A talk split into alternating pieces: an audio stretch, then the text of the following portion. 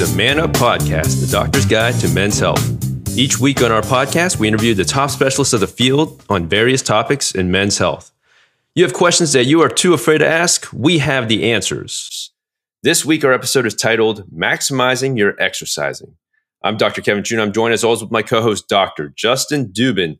Justin, we love to exercise, don't we? Oh, we love it. I I exercised yesterday, the day before, the day before. Not to brag, but yeah, I did. Just a little humble you? brag, you know. How, how, about you, Kev? You you exercise? Yeah, yeah. I love exercising. You know, um, you know, but I think one of the things that you know, I'm sure a lot of our listeners share the same thing is that you know when when we're exercising, a lot of stuff that we learn is probably just from our peers or people around us and it, it, may not necessarily be the right information. And in the back of my head, I'm always thinking, you know, am I doing this right? Or is there a better way of doing it? Right. Oh, for sure. And I think, you know, uh, a lot of the stuff that I learned was when I played football. Like, I think a lot yeah. of people learn their, their exercising routines in high school or when they were doing some kind of sport. I did have, right. I remember the first time I went to weight, lift weights was I was probably like 15. I went to a gym with uh, one of the, the New Jersey strongest men, uh, Big Joe Carini. Shout out to Big Joe Carini. He's out there somewhere. that guy is awesome. Um, he, he literally could squat like a 1200 pounds or something. It was unbelievable. Wow. So, so we learn, you know, we learn from people, but you know, at some point we're doing stuff on our own.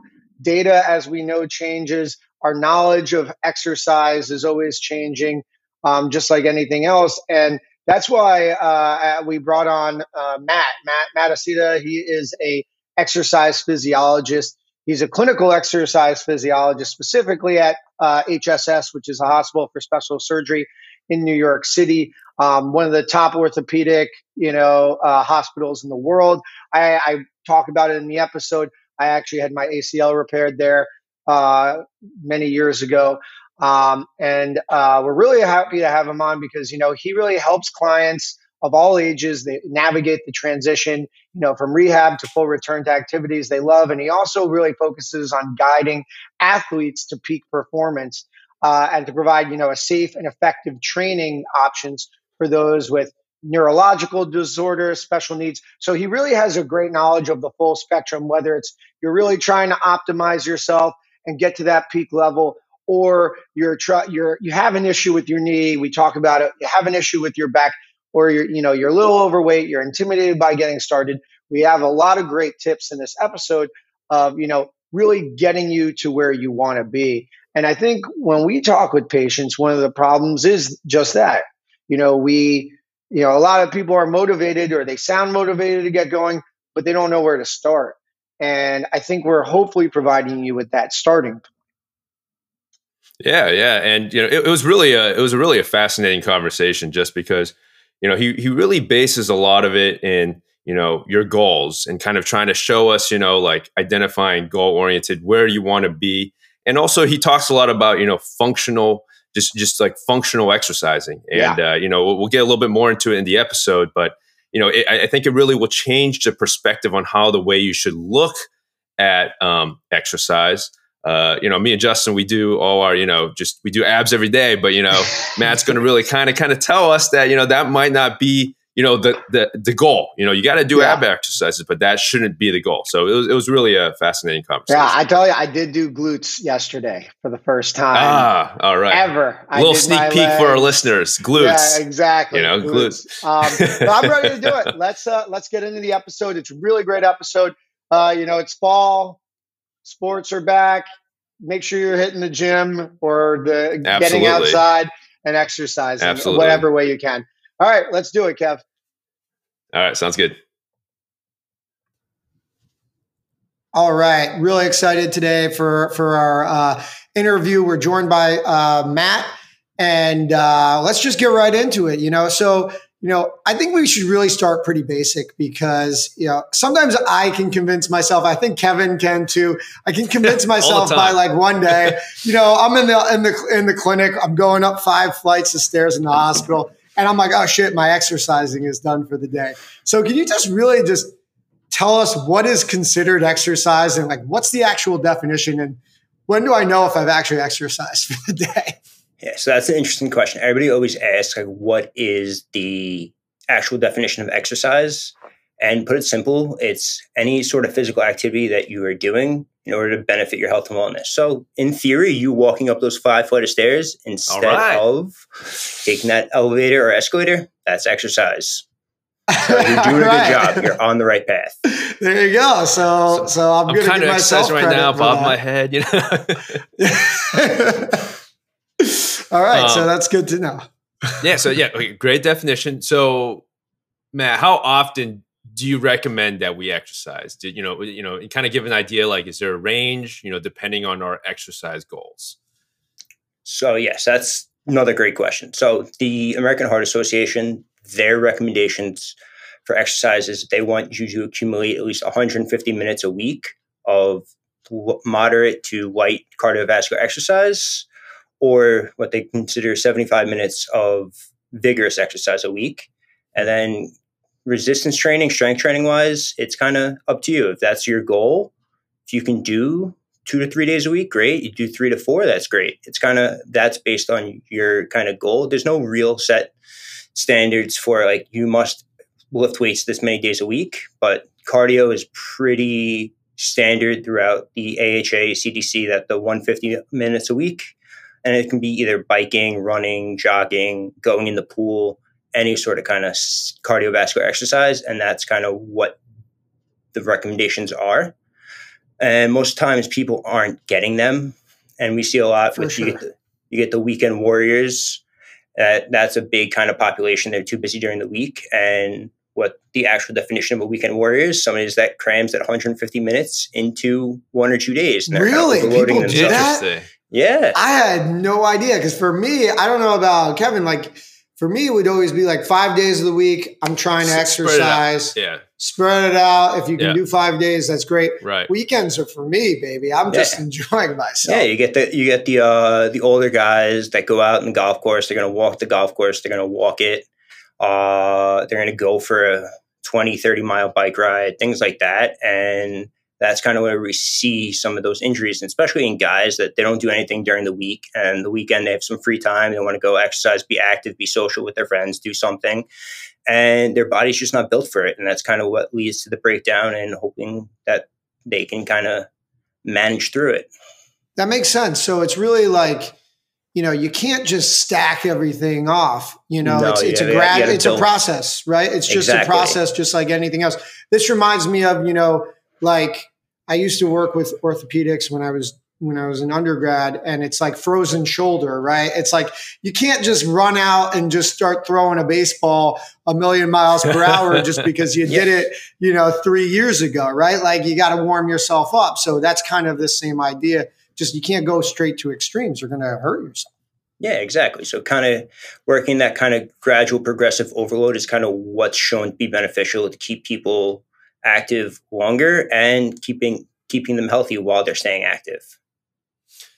Awesome. All right, so so you know we're going to talk a lot about exercise in this episode, uh, and you know, and we, we know you're not a nutritionist, but just to kind of get a quick comment on, uh, from you on the importance of diet in addition to exercise. So you can't just yeah, exercise and expect to get the results. Uh, you know, I'm sure know, me and Justin have done, you know, just hitting the gym a lot, but not really, you know, adhering to any diet. Might not see the changes. So just kind of want to get your thoughts on that. Yeah, that's another great thing because you see a lot of times with people, they work out like, oh, I had a great two hour workout tonight. I'm going to have a huge dinner and I'm going to overeat and kind of, they think, oh, I've earned this. Okay, you've earned it, but you don't want to overindulge because you're not going to do anything else so it's kind of a nice kind of balance. So if you're going to exercise, you're obviously going to burn calories. So we need to kind of replace those calories that we're burning, maybe not fully, but we want to get to so we're staying in a caloric deficit. So if we work out, we burn an extra thousand calories on top of our day. Maybe we add an extra 500 calories to our diet. That's usually kind of what's suggested. You cut 500 calories a day. That works out to uh, 350 calories, and that's a pound a week. So it's kind of very simple like that. You want to lose a pound a week, you kind of cut out that 500 calories and kind of make it up in that deficit. To an important point because I think we have all been there where I'm like, all right, I'm going to all you can eat sushi tonight, baby. I gotta go. yeah. I gotta go so hard at the gym. I'm today. gonna crush it, you know. and that's understandable, and that's okay every once in a while. But every time you work out, it's not a free pass. You kind of got to realize that it's like, all right, I'm working out. I'm in this for the long haul. I kind of need to properly fuel my body so I can keep going. That's an that's an awesome point. point because I, I I definitely catch myself getting in that where I'm like, yo, I crushed that workout, so I'm going to you know reward myself. And you're probably not doing, you know, you've done so well on the exercise part. You gotta you gotta keep it up with the diet part of it, you know. Yeah. Um, so for sure. Yeah, I mean, you're working point. your ass off. You might as well make it for a reason to lose the weight, not just to. I mean, listen, it's okay. Like everything in moderation. But yeah, I totally agree. It's it's a really good point, you know. And I think like when we were we're kind of talking about we're leading to the benefits of exercise and really yep. from a doctor's perspective, you know, from from your clinical exercise physiologist perspective, you know, the benefits of exercise are pretty much infinite, you know, reduction of heart disease, diabetes, you know, preventing low testosterone, just to name a few that we know about. But you know, but the, but for a lot of people, like the hardest part of exercising is actually doing it. You know, you go once and you're sore as hell, or you're embarrassed about going to the gym because you don't really know what you're doing and you don't go back. So really, like getting started for people and many times can be intimidating. And so the question is really for guys who want to get to start exercising and really don't know how. Um, how do you recommend they go about it? How can guys who feel like they're either intimidated or they want to get started, they don't know how, how can they start exercising? So that's another great question. So I think the best strategy for guys like they're on the fence, they're like, I don't know if I should exercise, like I kind of feel intimidated. First thing I always kind of recommend is just kind of get clearance, whether it's from your doctor, physician, orthopedic surgeon, physical therapist, like, hey, they're like, you listen, you need to exercise, like go out there and start doing something. So then my next step was kind of go and seek out the guidance of a qualified professional, an exercise physiologist, somebody that's kind of trained in that background. They know, like, all right, we're going to do a full evaluation. We're going to look at what we call our foundational pyramid, hmm. which is their overall strength, flexibility, mobility, posture, how they move, body composition, and kind of wellness, that kind of factor. Then we're going to look at that, take a full in depth look at that, and kind of like, all right, this is your foundation and you want to go play golf, you want to go play tennis, you want to do all that sport specific things, but we can't neglect this foundation first. So we're going to look at all these cracks. We're going to try and reinforce them.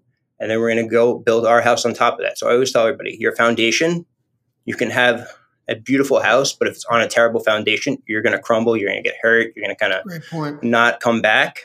But as long as we share that foundation, something's going to come back. You're, somebody's going to come knock you down, we're going to stand. We're still going to be standing. The house next door to us may be blown over. Some of our friends we're out there playing golf for 18 holes. We're playing a pickup game of basketball. They're complaining our knees hurt, our back hurt because they're not doing anything. But we have addressed those cracks, so we're kind of still standing, and we're in it for the long haul. So I would kind of work on identifying somebody that can help you and guide you to where you need to go, and kind of make sure you're doing things at a reasonable pace. I think that you bring up a couple really excellent points. Um, the first one is talking with your doctor because you're right. Like some of these guys, you know, you're overweight, you may have, you may be at risk for heart disease, like all these other issues. You got to make sure that you're you're doing it in the right manner. You're going to push yourself. You're going to have a heart attack. That's obviously not going to be helpful yeah. for anyone. But the second thing I think that I really loved is that you know you're getting assessed by a professional, so you you aren't just going to immediately just burn yourself out. So you're not going to pull your muscles. You're not going to just you know you're going to be sore. Sore is okay. And then I, I think that the final thing is you, you got to set your goals appropriately right? Like exactly what you yeah. said. You want to be able to go walk 18 holes of golf without, you know, feel like you're going to die. I think that's a good goal. And there's different ways you can approach that in different exercises. I know, Kevin, you wanted to say something. Sorry to interrupt. Well, yeah, no, I just wanted, uh, Matt, if you could just kind of elaborate, because I, I, was a little fascinated with what you said here, the foundational period, uh, pyramid, right? Sorry. Yeah. Foundation, yeah. foundational pyramid. So, you know, you know, for me and also probably for our listeners. So, what is this assessment? Are you like just sitting there, you're talking with the patient, just kind of like Good getting an idea of like what their goals is, and then like are there diagnostics? Like you mentioned posture because you know, now that I think about it, you know, oh. sometimes I do rush in and just work out, and I probably have a terrible posture, and it's not, you know, it's not being, you know, you know, helping everything else out, and probably, you know, being more of an obstacle in what I'm trying to achieve. Yeah. Dude, so, if this video was not, if this wasn't video, my posture would be way worse. In fact, I can see myself right now. Yeah. I'm definitely standing more straight up. Sorry, go yeah, ahead, so, Matt. Yeah. So somebody comes in for an assessment with me. First thing, we're sitting down for a couple minutes. I'm getting a full history, kind of going okay. through what kind of any surgeries they've had, any issues they've had, if they've done any sort of exercise in the past, and what they kind of did, if they worked with anybody in the past, kind of like why they stopped, kind of, and from there, have stand up. I take four pictures of them facing forward, facing the right, facing the left, facing the back, and then I evaluate their posture from there because I can kind of see: are they standing slumped over? Are they got a kyphotic curve on the in the cervical spine? Are they have hyperextended? Is the trunk lean one way? And then looking, are there any imbalances? Does one shoulder sit higher? Does one hip hit higher? And then from there, we kind of use that as our kind of tool. Like, all right, we, we may have some tightness here, tightness there, and then we kind of I look at their flexibility. So I'm looking at their flexibility in their lower extremities and the upper extremities. From and then we look at their core strength, core stability, core endurance. That's a huge factor of anything that you're going to do, especially functionally. And then we look at their muscular endurance as well as how they move. Can they properly do a squat? Can they properly do a hip hinge? Can they step up a stair correctly? Can they step down a stair correctly? Things like that. Things people just don't really think about because they're usually coming to us, they're in pain from something. Right, right and we want to evaluate kind of what's causing that pain. Does they get stuck in these movement patterns because they realize, you know what, if I move this way, it doesn't hurt, but they're moving incorrectly and it's kind of causing repetitive damage and stress that's not leading to them getting better. So we kind of show them a little correction and it's like, wow, like for instance, when we teach people how to squat, like when I usually squat, I have knee pain. We teach them how to sit back, use their hips, and they're like, wow, that doesn't bother my knee. So it's kind of the little things like that. It's very interesting, and and you bring up like you know it, there are so many things that I think we just naturally do that probably are actually unnatural movements in, in ways that you know we can actually we're harming ourselves. And that kind of leads to the next question and and you were alluding it to it in that statement you were and you were just talking is a lot of the guys that we see are either out of shape they're likely out of shape sometimes because you know they had a bad knee or they have a bad back problem and they said that they've had issues exercising due to those problems in the past and I know you see these kinds of guys all the time, and you clearly are doing this kind of assessment. But if you're a guy who has, you know, a back problem and you feel like it's holding you back, you know, how how do you recommend these guys start exercising? I guess, you know, is it like this trainer pathway? Is it seeing you guys again? Because I think that a lot of these heavier guys often have issues with these things that it's almost like a catch 22 where they get stuck in this cycle yes i think that's a great question kind of where where do they start i think also kind of they kind of need guidance with that and i'd kind of pursue, persuade them kind of seek out that qualified professional you don't want to just walk into your regular standard gym and kind of work on work with a personal trainer out of nowhere because not to talk down on personal trainers, but do you guys know what the qualifications to be a personal trainer are? I have zero idea, no, Ke- no. Kevin. Do you? no. no. Justin could need, be for all need, I know. Maybe I am. Need, I don't know. Most personal training certifications, you need a high school diploma to sit for the test. That's it. You don't need any sort of background or anything. It's like, all right, you're going to open the book, you're going to study, you're going to take a test you pass, congratulations, you're a personal trainer. But then if you work with a qualified professional, somebody like me, or maybe a trainer that's gone to college, they've kind of done a degree in exercise science, exercise physiology, kinesiology, that they can understand why some of your issues are happening. That's going to make tremendous improvements on kind of how you exercise because they can kind of. Can I ask you a quick question then, just to follow yeah. up there? How do I identify a good trainer? Or like a certified trainer or someone that I should be going to versus someone who, you know, is just, I'm going to the gym and they're going to tell me what to do. Like, how do I know? Like, what are the kind of questions I should be asking them yeah. or the credentials I should be looking for? Yeah, I would ask them, kind of ask them questions, kind of what's your background? What's your experience? Uh, what kind of certifications do you have? Did you go to school for this? And kind of just ask questions like that and also kind of do your research on them and kind of figure out what you can. Because nowadays, a lot of people, not to jump ahead, but a lot of people want to focus on all the things they see on TikTok and Instagram and all these yeah. things from these fitness influencers that Rouse just like, all right, I'm gonna yes. So I'm just gonna go work out, post a video, and tell other people to do that, and that's yeah. not something people should be doing. So it's you want to want to get it from a qualified source and there's plenty of qualified sources out there on the internet. You is there a certain need- degree though? Like, is it like a certain level, or is like you know, I mean, like because you said like you can just be a personal trainer and have take the course. Is like is there a certain degree that I should be looking for, or it's kind of just comfort level and understanding what what their background is? Yeah, I think it's comfort level and kind of understanding their background. There are certain certifications that do require you to have a bachelor's degree. Some don't require it to be in exercise science or exercise physiology, but you need to have a, batch, a bachelor's degree to be ordered to be eligible to sit for their test. Uh, and there's other ones that you need to have an exercise science specific degree to be able to sit for the test. And there's not to even go along the lines, there's other ones that require you to have a master's degree. So I think that's kind of just knowing what to look for and kind of doing your research on who you're going to be working with. Because you just don't want to walk into the gym and say, "Hey, I'll take whatever personal trainer you have." I kind of you want to work with somebody that's going to help guide you. All right, it's an excellent so point. It's an excellent important point. for our listeners. That, uh, you know, just kind of do do some research, you know, and just kind of you know make sure you know who you're you know you're you're identifying to kind of help you out with your workouts. Um, Listen, it's, it's like anything with your health, right? It's anything with your health. You know, you're you're putting your your health in someone's hands, and you want to, you know, you research. Everyone researches their doctors. Why wouldn't you research your you trainer? Research right? us. Like you should research yes, us. Exactly. That's what I was just gonna say. Like, yeah. You go, you look through, uh, find all the doctors people recommend you, and you go through, you look through, and also another great, just asking people that you know that work with a trainer how what are they like? Kind of are they gonna? Right. They, am I gonna be okay with them? You know me, you know them. Kind of, do you think would be a good fit for me? Kind of things like that. It's kind of always use your network to kind of try and find somebody. Sure. Excellent point.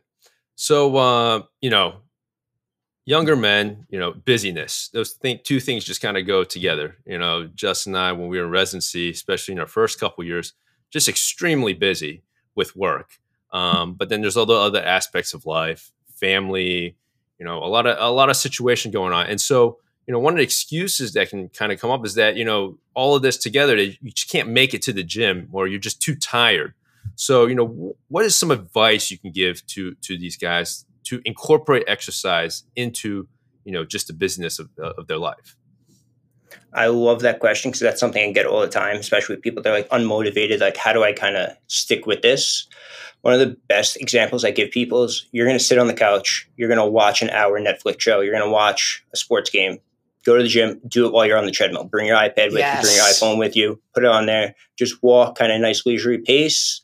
And you're watching, it's keeping your mind entertained, keeping you off the idea that you're exercising, and you're going to be watching that show no matter what so why not do it while you're kind of walking on the treadmill, and then it kind of links like, all right, I'm not gonna I'm not gonna watch the next episode until I'm back on the treadmill, and it kind of holds them accountable that way.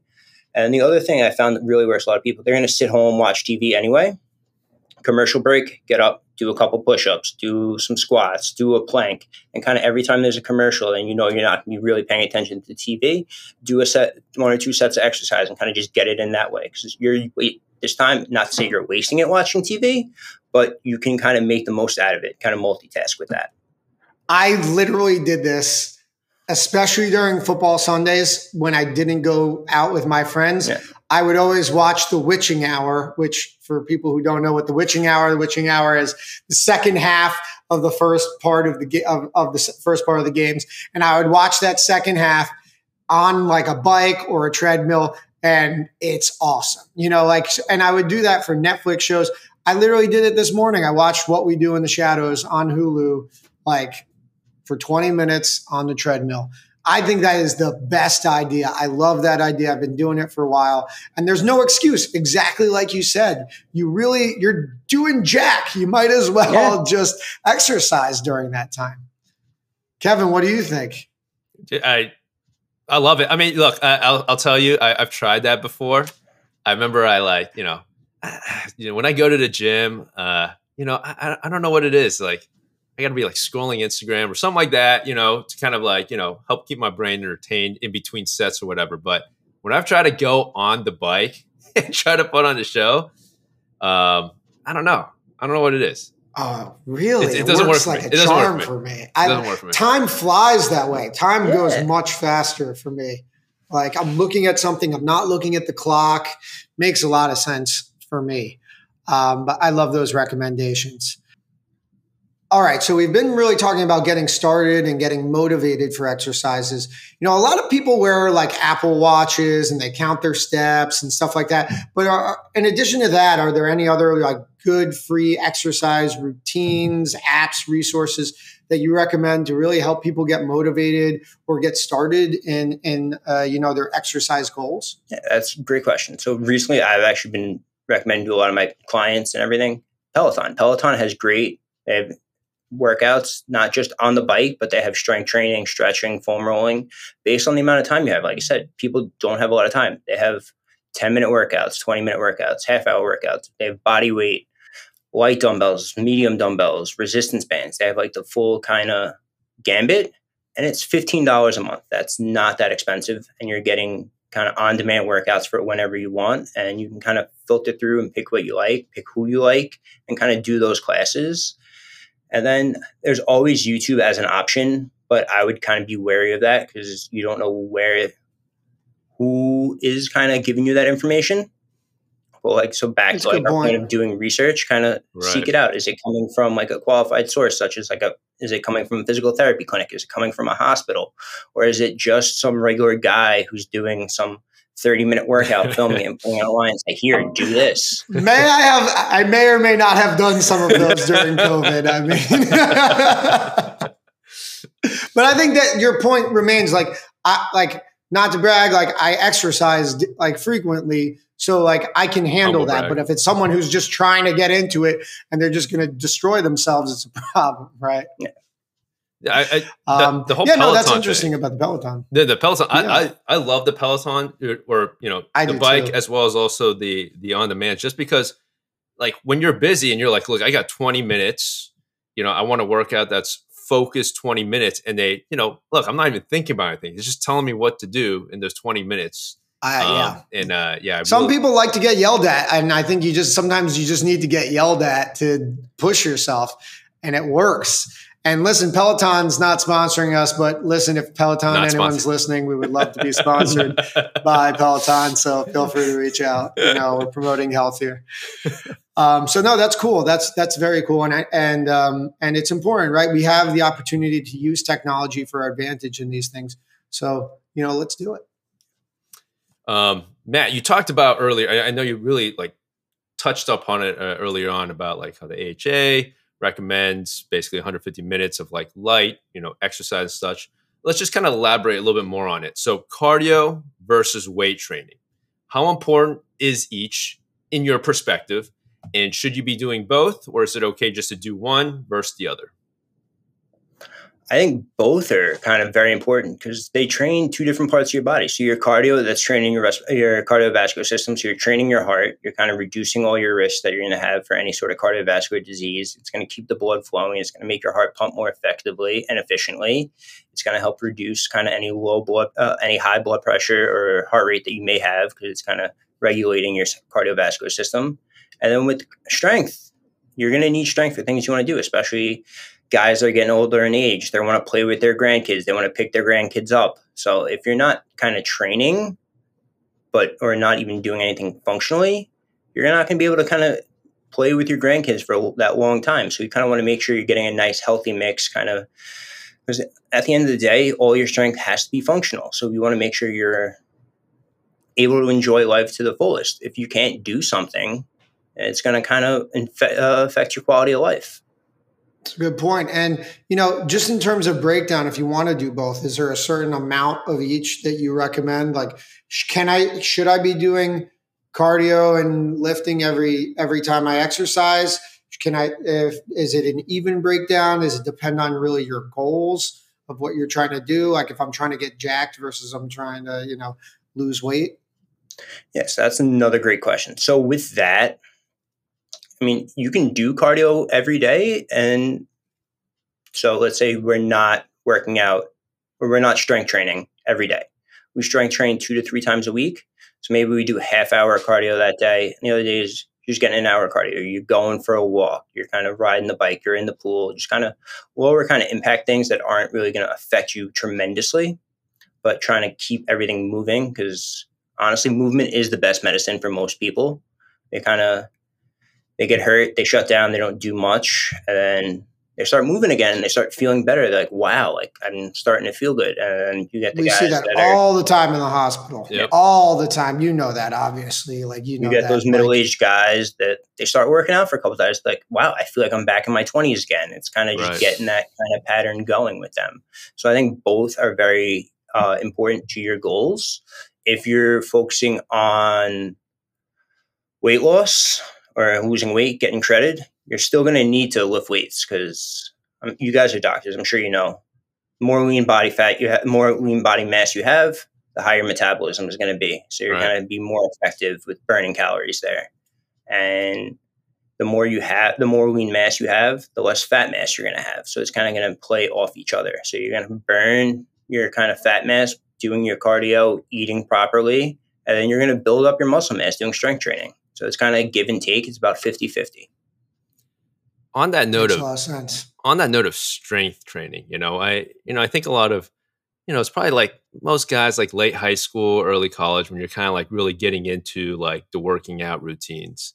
You know, I, I don't even know who teaches. I don't know if it's just like friends talking to each other. You know, you kind of just start grouping things together. You're like, all right, let's uh today's back and bicep day, or you know, chest and tris day, or like leg day. You know, so we're kind of grouping these different body parts together. You know, come to think about it, are there are these like are there really any right combinations of working out and do you really recommend Yeah, grouping these body awesome parts together at all Uh, so that's another great question. So with that, I mean, really your combinations really are endless because if you think about it, you're doing back and biceps. They're both muscle groups that are similar in their actions. They're both pulling kind of muscles. So you're doing so if you're doing back and biceps, you're really doing a pulling day. So you're doing mostly pulling movements. You can do chest and back. So you get your push and your pull there. You're kind of working agonist and antagonist muscles. You're working opposing muscle groups. You do chest and tris, muscles that kind of work synergistically. You're doing both your, your pushes together. Uh, you can do any really kind of combination. If you wanted to do full body, you can. You can do a leg push, a leg pull, a, an upper body push, an upper body pull, and kind of filter in things like that. There's no real set like, all right, you need to do this this day with these muscles and that this day. It's kind of dealer's choice, kind of, and what you find works best for you. So it's really not like because I understand like exactly what you're saying, like chest and tris, you're doing similar actions, so you're kind of getting this synergistic. But at the end of the day, it really doesn't matter too much as long as you're doing the exercises at some point. Is that kind of really it? Yeah, and just making sure you kind of have proper recovery in between. I don't want you to do heavy chest and tris on Monday and then do heavy chest and tris again on Tuesday. Kind of give the give yourself like 48 hours for like each muscle group to kind of recover. So if you want to do a push day, then a pull day, then a leg day, then you can kind of just repeat that cycle again because then you have 48 hours in between each training each muscle group. All right. So wait, I do like chest once a week. Like I do it different. I just focus on one body part. Um, now, That's I guess this is me personal information, but like I'll do like a chest day, back day, arms, shoulders, and legs day. If I As can long as you don't do an abs day, I'm okay. I don't have an abs day. I do. I do like uh, Justin's A like, no, no, abs do it. probably don't have any abs, but,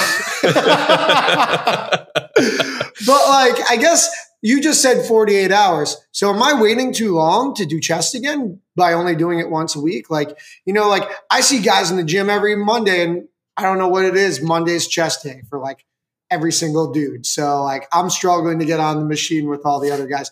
But is a week like doing it once a week too long of a time to wait? Like, should I be doing it Monday, Wednesday, or Monday, Friday? No, I don't think it's some uh that long to wait, especially if you're doing other body parts. That's kind of find that works for you. And then like I said, there's no set exercise kind of thing like you must do this, you must do that. Everybody's individual and kind of everything everybody finds what works for them.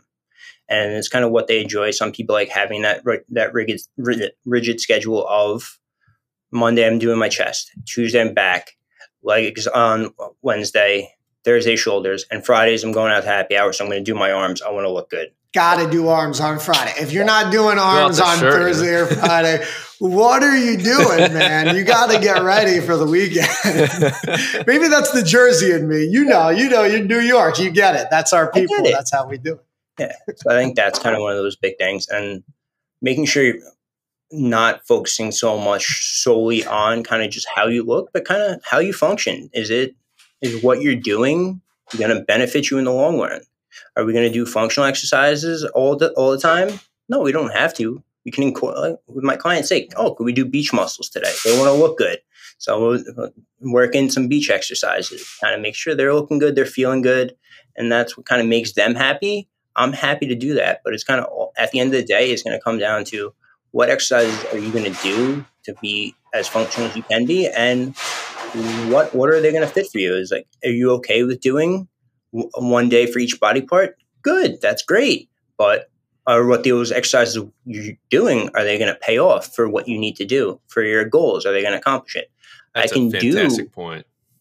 That's that's fantastic yeah, point. You know, it's, it's the whole functional aspect of it, right? Like, yeah, you know, you a lot of things that you see on the advertisements were like, you know, beach abs. You know, like this is what you you know. But if you think about your overall, just the functional aspect of it, like you know, things that you want to just incorporate for yourself, not just on appearance, I actually think you probably will get further in your goals and keep with it, you know? Um, It's a good point. One thing that you mentioned that I kind of want to just kind of go back on is this whole idea of like recovery. Recovery is very, very important. Um, you know, some days after you're working out, you feel really sore. Um, uh, you know, so what are some things that you can do during the recovery phase to kind of help yourself with that? make sure you're eating, kind of getting those nutrients back into your system because the more you kind of eat, the help, the more you're gonna be able to kind of help your body repair itself, repair the uh, damage caused by exercise, kind of help with the uh, muscle protein synthesis and help everything kind of regenerate and rebuild. Uh, and the best kind of thing is staying active. So like you're you work out, you have a heavy leg day, feeling a little sore go for a walk the next day. Kind of just get keep that blood flowing. Kind of keep everything kind of. All right, that's not what I usually do. Yeah. I'm, Kevin, I'm looking at Kevin, and he's like, "Yeah, I just I do legs. That's why I hate doing legs because I can't walk." Yeah, yeah. Like, next day, I'm just like sitting. I'm like, "Yo, you got to go through it." You're right. You know.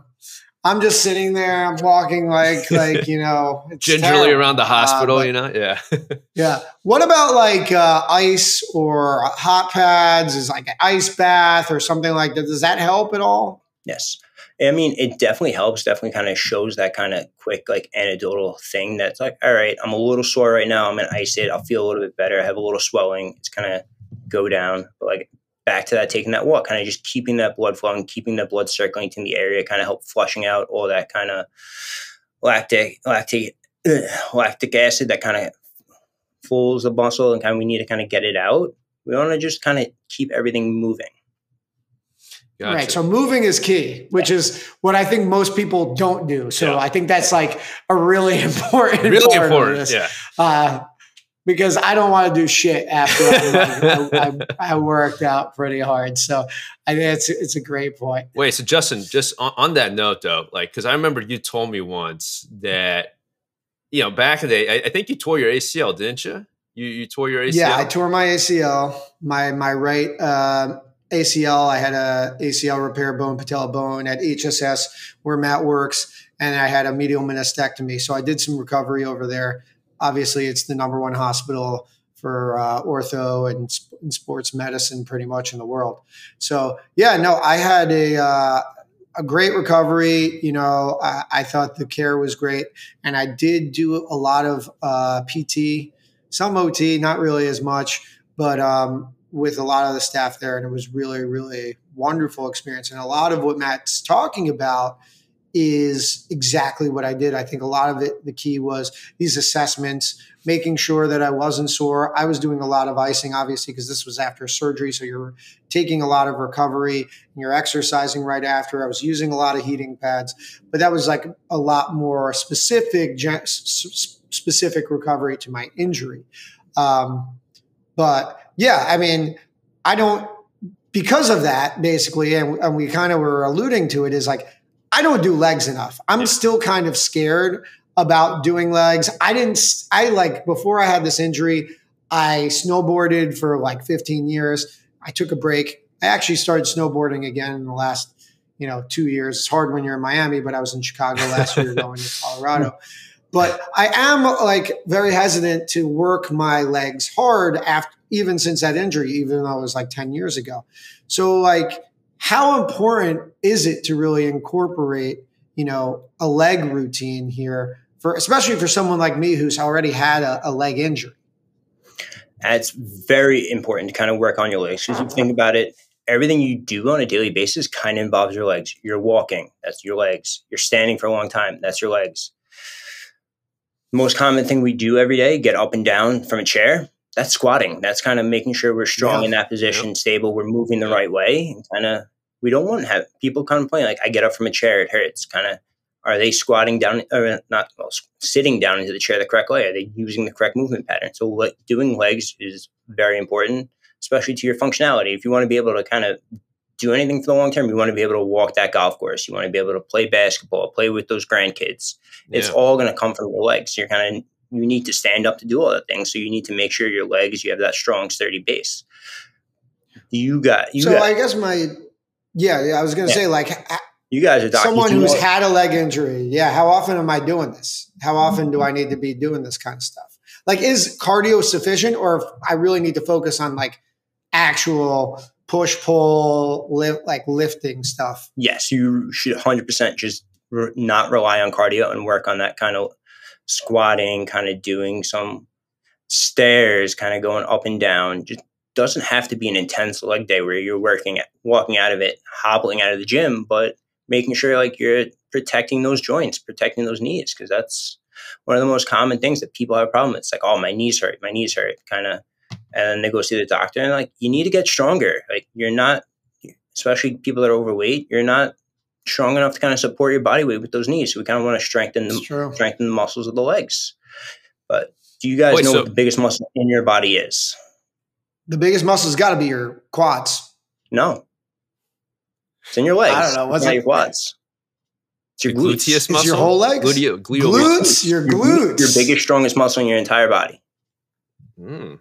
All right, people I got that. don't realize that. We may say the penis action in urology, but yeah, I got the glutes. well, well, yeah, but all right. So it's the glutes. So, so, so the glutes are just as important as the legs, then, yeah. or your quads, or like, are you? But you're working that out with your squats and all that stuff, yes. right? And making sure your glutes are strong. So a lot of a lot of times people do things and they don't use their glutes or don't activate their glutes and they're relying solely on their knees to squat, legs, their quads mm. to squat to kind of tolerate all that weight. Same thing when I talk about watching how people move. People and people kind of kind of squat through their knees, they bend their knees and kind of jut forward. And then you teach them kind of sit back into their hips. Their squat form tremendously improves. They feel stronger in it. They feel more confident because they're using those glutes. They're getting turned on uh, one of the simplest tests we kind of do to evaluate somebody's glutes is can they do a bridge? Can they support themselves up when they when they bridge up, laying flat on their back, bend their knees, lift their butt up? Can they hold it? And do they feel it in their glutes? Do they feel it in their glutes, or they feel like their quads or their back or their abs are holding them up? So we want to make sure people have those strong glutes. And your glutes are part of your legs. It's going to drive all your motion, anything that you do. So you want to make sure you're properly training those as well.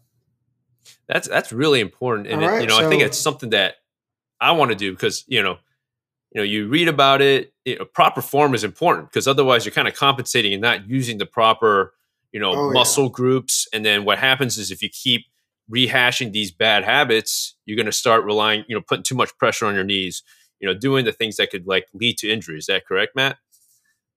Yeah, exactly. So a lot of times people kind of get stuck in these bad kind of patterns that you know what because it feels comfortable for them because right. they have an injury. They right. don't want to yeah. kind of attack what's bothering them. They want to work around it. They want to compensate.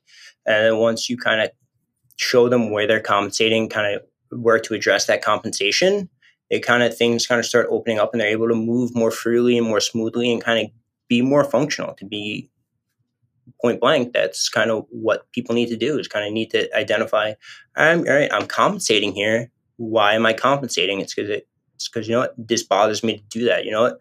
I don't i'm not using my glutes. Let me train my glutes get them going and you know what? All of a sudden i don't have knee pain because i'm sitting back into my legs. I'm using my hips makes sense makes sense now you know, when it comes to cardio for things like me, like when I have uh, other people have knee problems as well, you know, I can't run outside too much or really on the treadmill because the impact actually bothers me if I do it a couple times a day.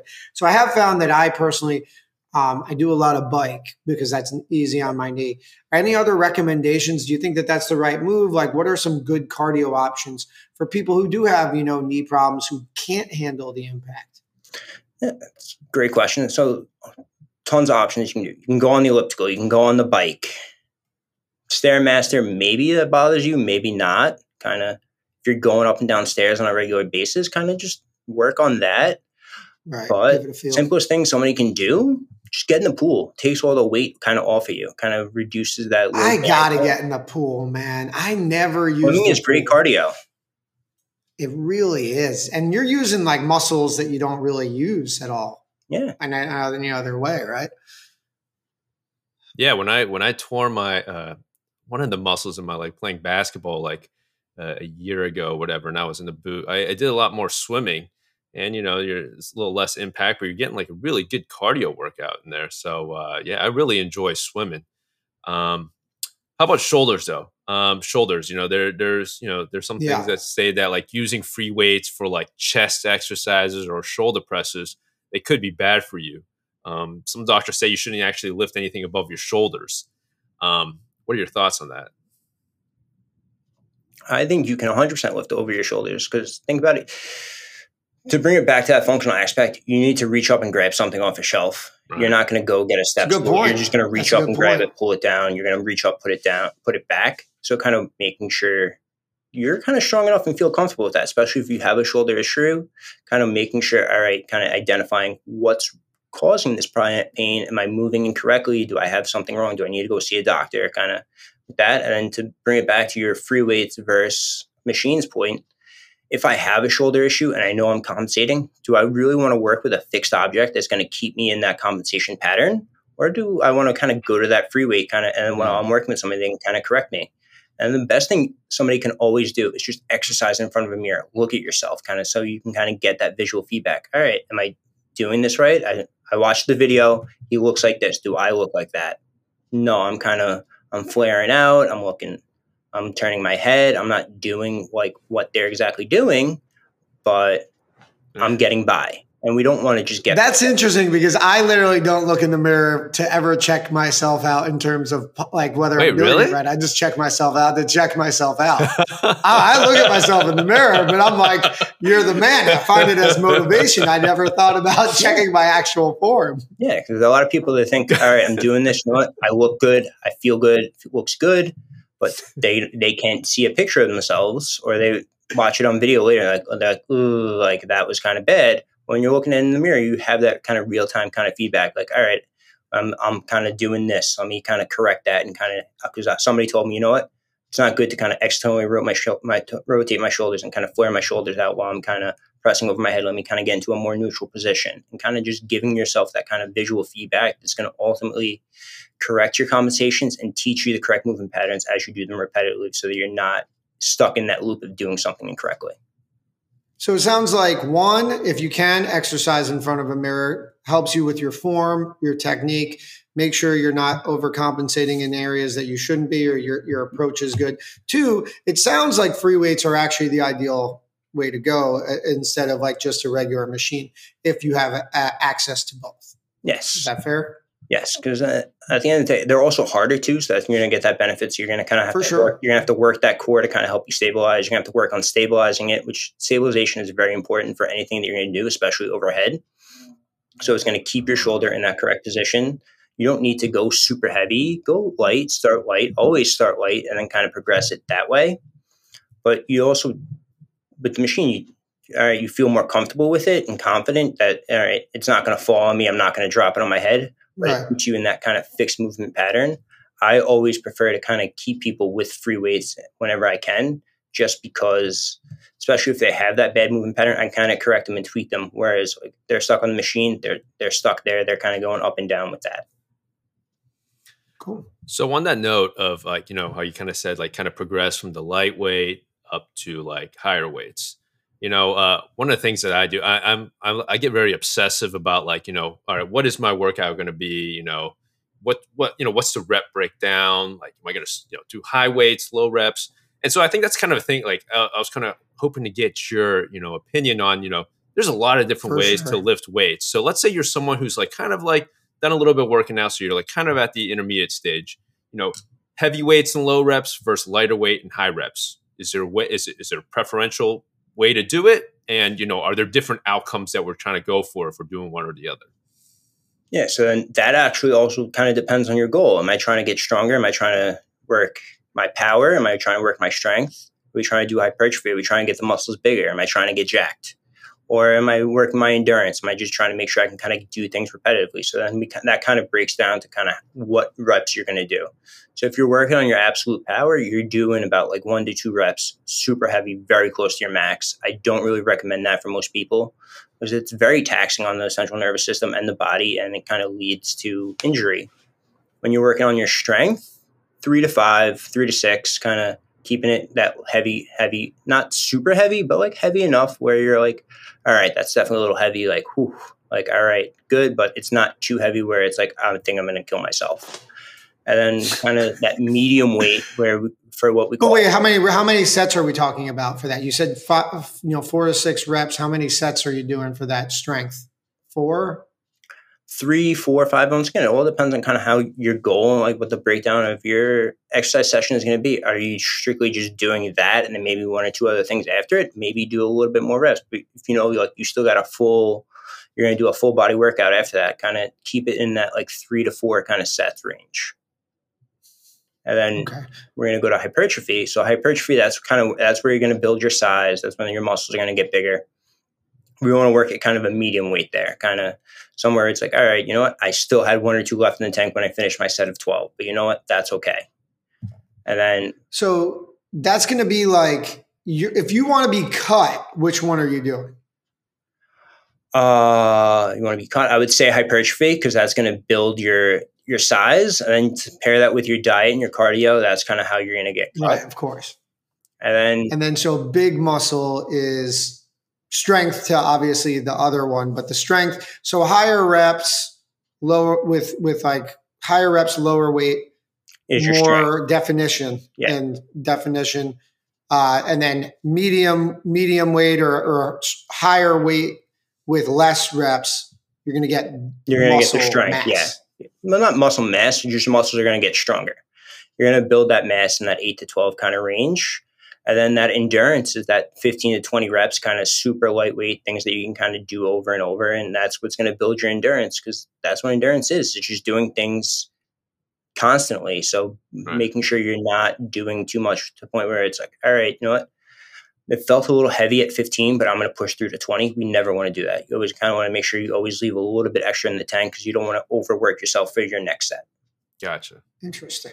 Now, just to so if you do you want to do consistently the same thing every week? Like, mm, am I going to do if I want to get cut? And we talked about doing the hypertrophy where I'm doing, you know, 12 reps, three or four sets yeah. on an exercise. Am I going to do that every week or am I supposed to change it up uh, every other week or, or anything like that? Like, if I want to be cut, am I just going to do that consistently, maybe adjust the weight if I feel like I'm not getting challenged enough? Uh so with that, like I would say maybe do like four to six weeks kind of hypertrophy, then take a little break, kind of go into that strength training so that your muscles have gotten bigger. So now let's get them stronger. So now we're gonna get them stronger for maybe two or three weeks, four weeks, and we'll go back to our hypertrophy. So now the set we were doing three to four, three to twelve sets with let's say fifty pound dumbbells on bench press. Now we can do three to 12 with 60 pound dumbbells because mm. we're stronger. So kind of it right. all piggybacks and complements each other. So the bigger we get, then we're going to need to get stronger to help kind of bring that up. To progress, there's progression, yeah. there's reaction, and on what you're doing. You it's very interesting. I'm literally taking notes because oh, I'm yeah, gonna go to the gym and, and do this stuff. And then every once in a while, throw in a deload week. Take a take a week off, or you go very super light. Kind of give the muscle kind of time to recover because we've been taxing it for six, eight, ten weeks at a time. Give it some time to kind of breathe and relax and just take some time off. I, I, I think a lot of, I mean, myself, I, I we like so afraid to do that because you're like, you know, I've put so much effort in. You I know, agree. I'm afraid that one week is going to like just I'm going to get setbacks, you know, on all the gains that I had made. But you know, to your point though, it's important. Recovery is a very important aspect of this whole thing. Correct? Yeah, it's very crucial. And a lot of times people think they go on vacation, they take a week off anyway. So try and time things like that ah, you know you're going to go on vacation. You know you're not going to be you're not going to be in the gym. You're not going to be doing things, and it doesn't worry people that way. Like oh, they're not, they're not freaking out. It's like oh, I can't take a week off. But then they go on vacation. They're away for a week. They're not really working out. So it kind of people need to kind of have that mindset with it. Like that week is not going to kill you. Good point. And then, you know, just another question. We were kind of alluding about to it before stretching. Are you like I don't know what's going on with stretching anymore. I mean, in high school, we were stretching before, then people say you'd stretch after. What's the deal with stretching? When should we do it? When is it effective? Is it effective? I have no idea anymore. I'm completely out in the dark on stretching. Okay, so I love this question because, in my personal opinion, I feel like stretching is very important. So before anybody does, I do anything with anybody, we're kind of we're going to warm up. So we're going to do an dynamic warm up. So we do some dynamic stretches. So we're going to do kind of walking walking lunges, or we're going to foam roll. Foam rolling is huge. I love people that foam roll in the beginning because it kind of gives you that brief kind of increase in flexibility kind of opens the muscles up, kind of gets that blood flow, kind of gets everything going, gets you nice and warm. And then I usually like to leave my static stretching for the end. So we kind of want to do more by uh, dynamic flexibility and mobility in the beginning and leave that kind of static stuff towards the end. But stretching something you can do every day, honestly. And a lot of times people with those back uh, that that low back pain, the only thing that makes them feel better is that stretching and doing it every day. And then they notice like, all right, I didn't do my stretches today. I felt terribly today. Like my back kind of locked up, kind of froze on me all day. But you know what? I did my stretches yesterday, and you know what? I didn't have really any pain during the day. So it doesn't even have to be before you exercise or not. For some people, it's just something you wake up and you do because it's going to make you feel better. Yes. But if you're going to exercise, I would always kind of say your warm up, you just you want it to be dynamic. You don't want to be kind of there just doing static things, kind of putting you in that static position, kind of things that are going to kind of lower the body temperature and lower that heart rate. You want to do more dynamic things. You want to go on the treadmill for five minutes, foam roll, do some dynamic stretching, kind of get everything flowing and get you prepared to exercise. And then kind of leave all that static stuff for the end. That's just kind of my opinion on it. That's great. I mean, Justin, do you stretch before you, you know, work out or no? Absolutely not. Yeah, I don't. I don't. I, I, I, really don't. yeah, I don't. Uh, but I, you know, it's you know, as Matt's saying, we got to incorporate that. Though it's important. It is important. I think there's one question that we did forget to ask, and I think it's kind of exactly we, we clearly have been neglecting stretching but you know i know you do work with you know a lot of professional athletes as well with recovery and optimizing you know their fitness now, what is a body part that mm. you think men are often neglecting that we're really not working enough of? Um, we may have even touched upon that body part. I'm assuming it's legs, but you can tell us right now what you think. So I definitely think I touched on it before. I think the glutes, glutes, most important thing. People glutes. are often neglecting. Do you know what? People think of working their glutes. They see the girls in the gym doing the barbell hip thrust. They think that's just what working your glutes is, and they don't want to compare it to that girl in the gym that's doing the barbell hip thrust. There's other plenty of glute exercises that you can do. Anything you can kind of do with bands, things like that for your glutes. The other thing a lot of guys neglect is their core, their core strength. Mm. Yeah, so well, what kind well, of? Well, you said that don't do it every day. You said don't do it every day. No. So when are you a, doing your core? I said don't have a specific ab day is what I said. okay. Well, yeah, because the core, you're, you're kind of using the core all the time, right? You should exactly. If you're working out using the correct form, you have your core engaged, and that's gonna it's gonna help you tremendously. Uh, you ask people like what they do for core, like, oh, I do some sit ups, I do some crunches, but at the end of the day, that's not going to be really functional for your core. You're not really in that position. You're not kind of coming up and down. We want to do things that are more kind of help present uh, help you protect you in rotational positions anti-rotation kind of things that would be more kind of functional for you and things that you'll see on in your everyday life. Kind of you want to always kind of want to mimic things that are going to kind of come up and things that are going to affect your daily life. So what, what kind of core exercises are we talking about? If i'm not doing abs which i still want to do every oh you every can day, you can work your abs out but i wouldn't say dedicate a full day to just doing abs. No i would never do that do I have people do planks all the time, but do planks while you and do something along with the plank. So you're doing a plank, you're doing a shoulder tap. So you're, you're here, you're tapping your shoulders while you're in a plank. Mm. So you're mm. getting your core, you're lifting your leg up. You're doing a side plank, you're doing a clamshell with it, you're doing a row, just kind of things that will help be develop that functional core. Okay. Okay. So glutes and core. There we go. We're not doing the right stuff for the core. That doesn't just mean abs. It means other stuff Incorporate the the whole. Maybe we can learn. Aspect. Maybe we can learn from girls more about the glutes, though. So we do have to. we we can learn about that. It's okay to do those exercises. So I, I think that's really good advice. All um, right. Well. All right. So I think that I go ahead, Kev. Sorry. Yeah. No. I, I mean, dude, I, I, learned a lot in this in this uh, episode. Uh, very informative, Matt. Just you know, before before we you know kind of sign off here, is there anything else that you think guys should know about exercise that most of us guys don't know about? It's good. It's going to keep you there. It's going to what. It's going to keep that longevity. So you start having a family, you want to be able to play with your kids, and then eventually you want to be able to play with your grandkids. It's what's going to keep you doing the things you want for the longest period of time. It may feel like a pain in the ass now, kind of working out and doing things, but you're going to really appreciate that kind of later on down the road when you're 60, 75, you're playing with your grandkids and you have friends that they can't pick their grandkids up or they kind of they're having trouble walking and things like that. So it's going to help provide you that longevity. So realizing, all right, it may suck kind of doing it now, kind of deploy, uh, devoting time during the week that I could be doing something else, but it's going to pay off dividends in the long run.